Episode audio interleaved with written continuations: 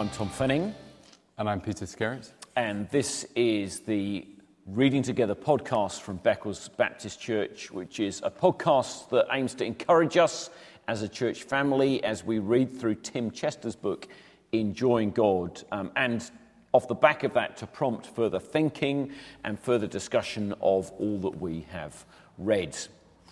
Today we come to look at our, 12, our 13th podcast and our 12th chapter in the book, which is entitled In One Another We Can Enjoy God's Love. Um, and here we're thinking not least about that kind of third and final chapter in which we think about how we relate to God the Holy Spirit.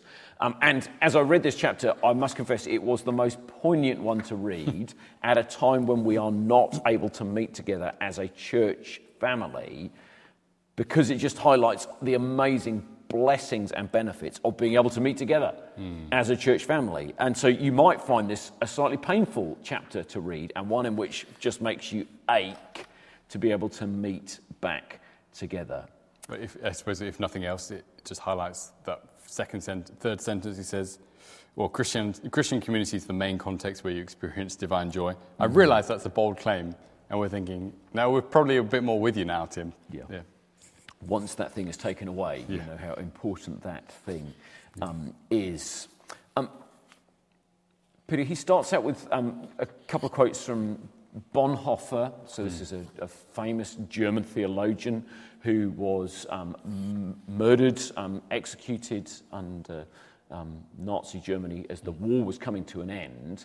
Uh, but he had some quotes from Bonhoeffer that kind of highlight the need we have for one another Yeah.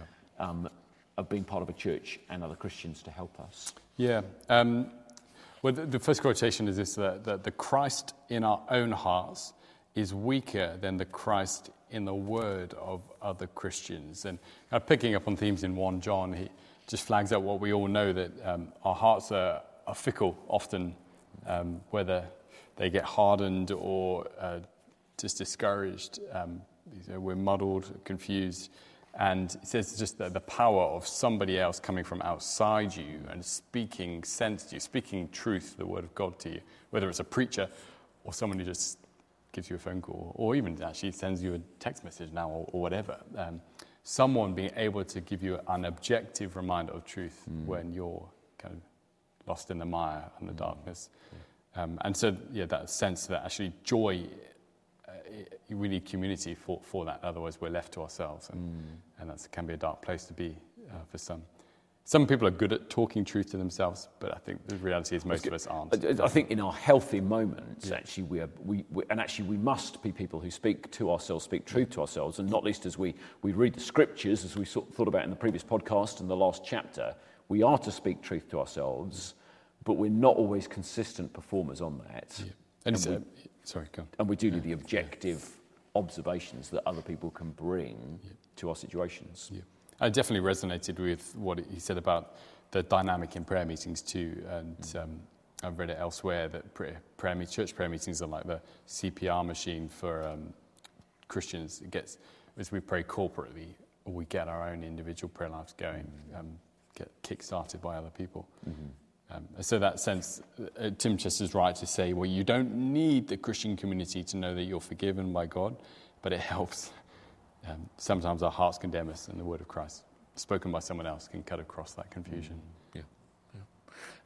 He, he moves on in page uh, 145, 146 into talking about how actually, if we claim to love God, we need to basically the litmus test of whether we do love God is whether we love um, other people. Where's he, where's he getting that from? Why is that key?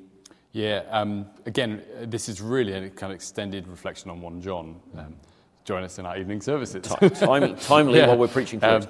where he says, well, actually, the, one of the marks of God living in someone is that they love as he does. And uh, 1 John 2, verse 5 love for God is truly made complete in them by obeying his word, which is to love one another. Um, so he says you can't love God on your own. Um, so there's the kind of the, the cutting challenge there. Uh, you do need Christian community to love God. Um, because you can't obey his commands to love other people without being in Christian community. So that's the kind of the challenge to anyone who says, "Well, I, I can just love God on my own," because you can't.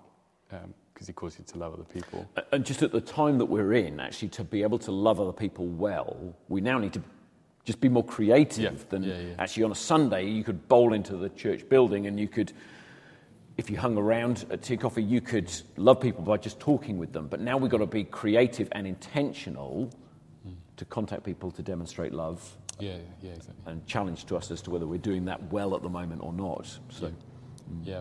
Um, so that, there's like that kind of challenge, but also just uh, he flags up. What, it's not just that you do go there to love other people, but as you are there, you don't just love God. You receive God's love through other people. Um, Yeah. At page one four six, one four seven, he's reflecting on one John four. Uh, God lives in us as a church, and His love is made complete in us.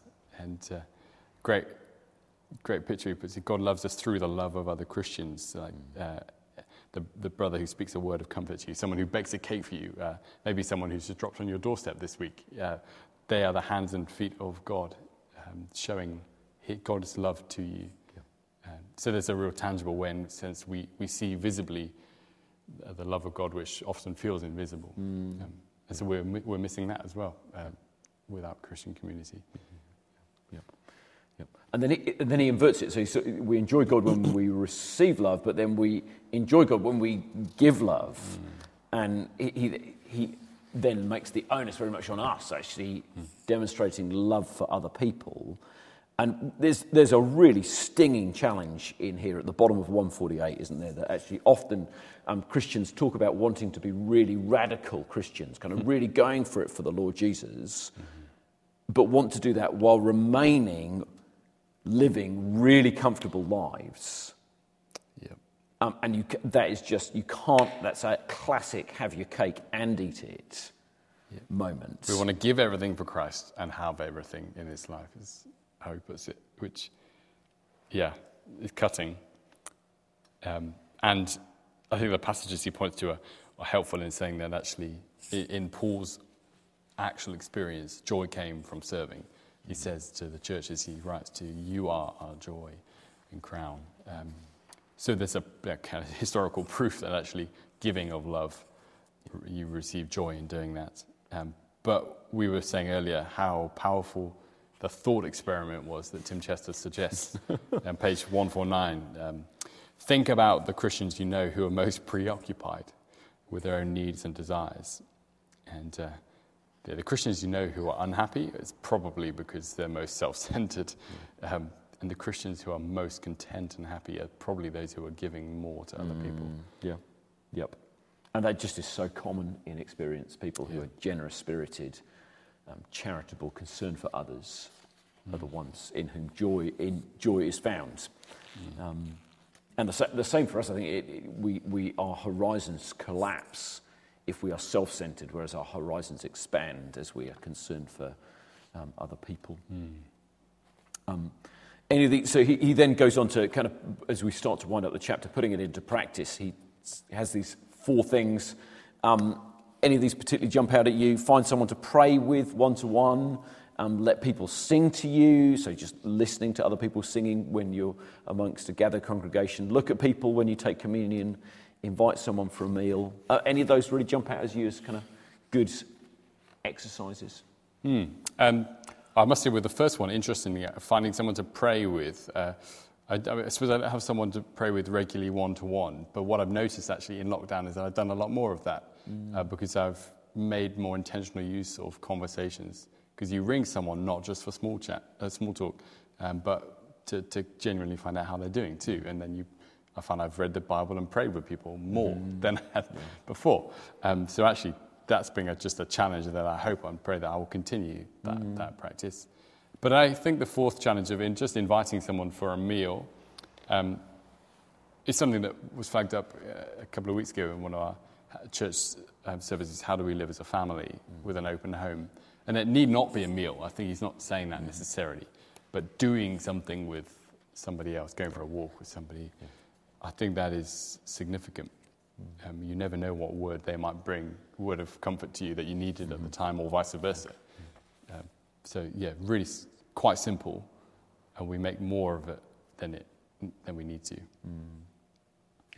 Which you mentioned Mike and Emma's. Yeah, and it- so he just he winds up with this story from Emma going round her friend Amanda's house, um, and the the house is just a mess, and, and it, living amongst the muddle of a family doing life, um, and yet amidst the mess there is just real grace, and uh, uh, yeah, what it ends, it ends this last paragraph says you, Emma speaking to Amanda, you're literally a godsend. It's not been a good start to the day, but here you are with a cup of tea, a little gift from God. Me or the tea, which is a gift from God? Amanda asks. Emma smiles. Both. Definitely both.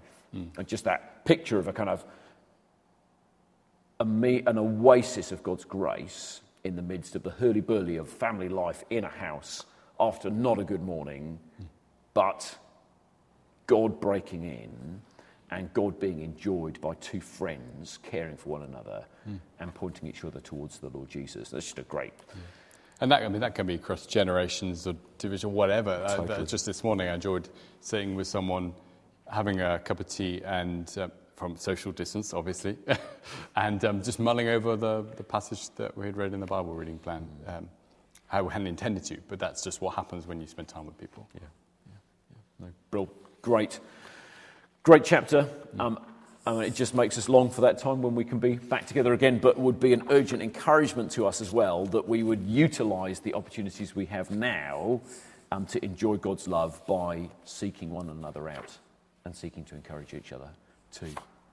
Well, that ends our uh, podcast today. We have two more podcasts left as we start to look at chapters 13 and 14, which will really serve to wrap up the book next time. we'd love to see you then if you can join us.